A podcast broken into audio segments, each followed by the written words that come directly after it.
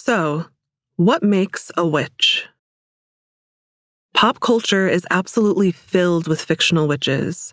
So when you hear someone say the word witch, your mind might immediately go to the Halliwell sisters from Charmed, both the original and the reboot, or Bonnie Bennett from The Vampire Diaries, or perhaps even Sabrina from Sabrina the Teenage Witch or Chilling Adventures of Sabrina.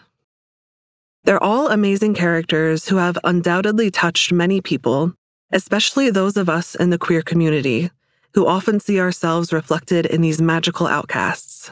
And their creators may have even been inspired by real witches, but they don't quite represent what witches in our world are actually like. More often than not, actual witchcraft looks a lot less like summoning literal hellfire and a lot more like summoning a little self confidence. Though every witch ultimately practices differently, wouldn't it be boring if all of us were the same? For many, including myself, being a witch is about recognizing that we have the magic within to bring just about anything we want into existence. We don't just sit around and wait for life to happen to us. We step up and take matters into our own hands. Where we once felt powerless, we now feel powerful. Can I be a witch?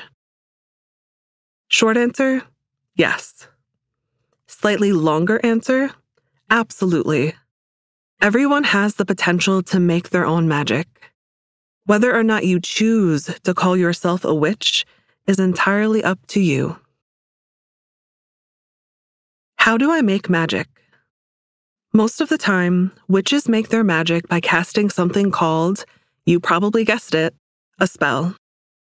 You've almost certainly done something spell like at least once before.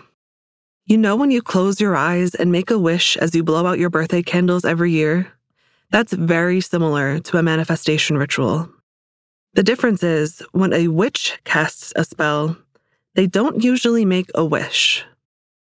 In my practice, I like to claim the thing I want as mine and trust that it will happen.